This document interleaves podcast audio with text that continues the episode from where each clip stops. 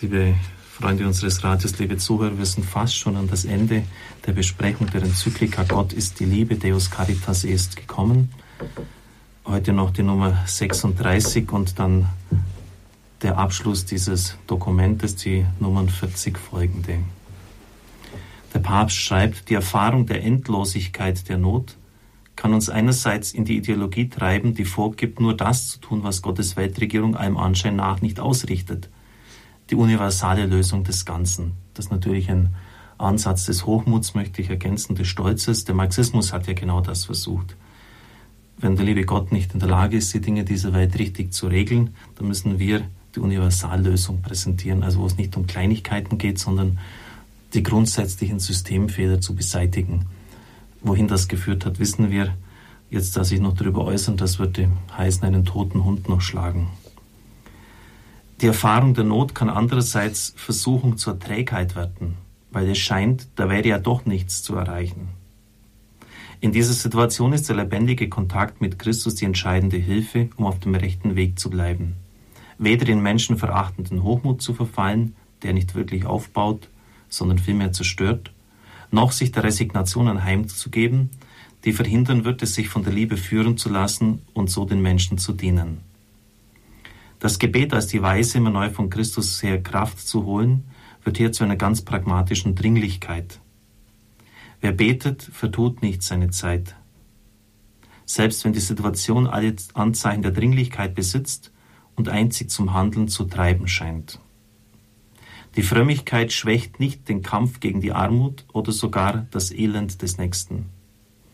Die selige Teresa von Kalkutta ist ein sehr offenkundiges Beispiel dafür, dass die Gott im Gebet gewidmete Zeit dem tatsächlichen Wirken der Nächstenliebe nicht nur nicht schadet, sondern in Wirklichkeit dessen unerschöpfliche Quelle ist. In ihrem Brief zur Fastenzeit 96 schrieb die Selige an ihre Mitarbeiter im Laienstand, wir brauchen diese innige Verbindung zu Gott in unserem Alltagsleben. Und wie können wir sie erhalten? Durch das Gebet.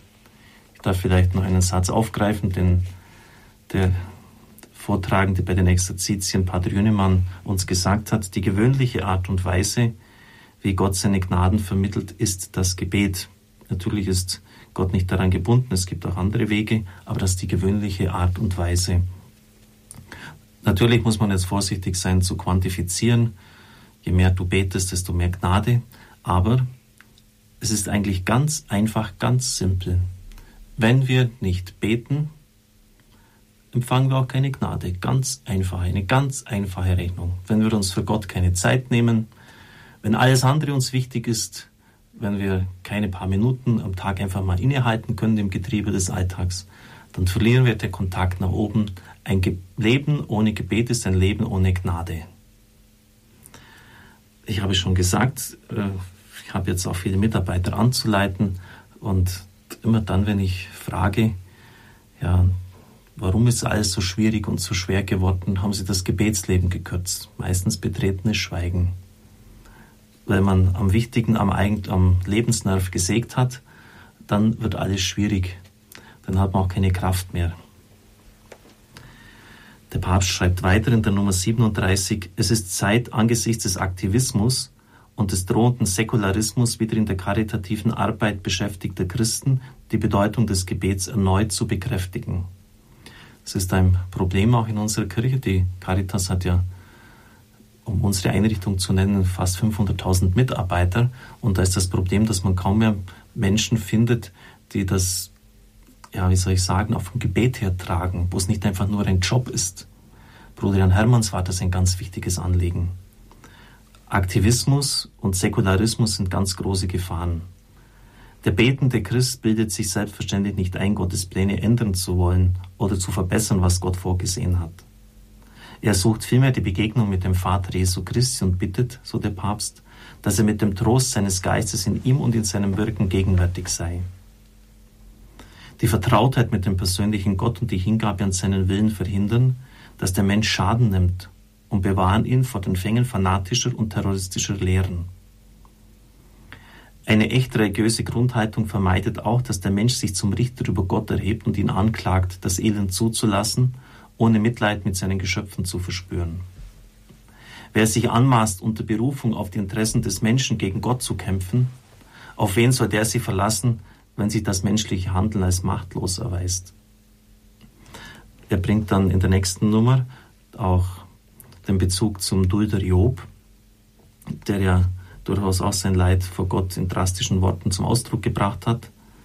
Gott macht mein Herz verzagt, der Allmächtige setzt mich in Schrecken, heißt es. Oft ist es uns nicht gegeben, den Grund zu kennen, warum Gott seinen Arm zurückhält, anstatt einzugreifen. Im Übrigen verbietet er uns nicht einmal, wie Jesus am Kreuz zu schreien, Mein Gott, mein Gott, warum hast du mich verlassen? Im betenden Dialog sollten wir mit dieser Frage vor seinem Angesicht ausharren. In der Offenbarung heißt es im Kapitel 6, Vers 10, Wie lange zögerst du noch, Herr, du Heiliger und Wahrhaftiger? Also die Geduld Gottes mit dem Bösen. Warum zögerst du, Herr? Warum handelst du nicht? Augustinus gibt auf dieses unser Leiden die Antwort aus dem Glauben. Wenn du ihn verstehst, gemeint ist Gott, dann ist er nicht Gott. Unser Protest will Gott nicht herausfordern, noch ihm Irrtum, Schwäche oder Gleichgültigkeit unterstellen. Dem Glaubenden ist es unmöglich zu denken, Gott sei machtlos oder er schlafe. Ein Zitat aus 1 Könige 1827. Vielmehr trifft zu, dass sogar unser Schreien, wie das Jesu am Kreuz, die äußerste und tiefste Bestätigung unseres Glaubens an seine Souveränität ist. Christen glauben nämlich trotz aller Unbegreiflichkeiten und Wirrnisse ihrer Umwelt weiterhin an die Güte und Menschenliebe Gottes. Obwohl sie wie alle anderen Menschen eingetaucht sind in die dramatische Komplexität der Ereignisse der Geschichte, bleiben sie gefestigt in der Hoffnung, dass Gott ein Vater ist und uns liebt, auch wenn uns sein Schweigen unverständlich bleibt. Also der Papst hat hier einen Exkurs gemacht zum Thema Gott und das Leid und das muss natürlich auch unbedingt zumindest erwähnt werden, wenngleich er das natürlich nicht ausführlich entfalten kann. Johannes Paul II. hat das etwa getan in Salvifici Dolores vom heilbringenden Sinn des Leids, des Leids in den frühen 80er Jahren herausgekommen.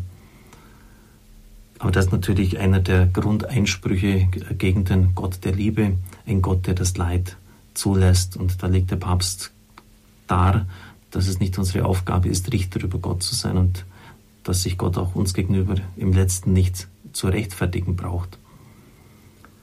Ich darf Ihnen den Segen spenden.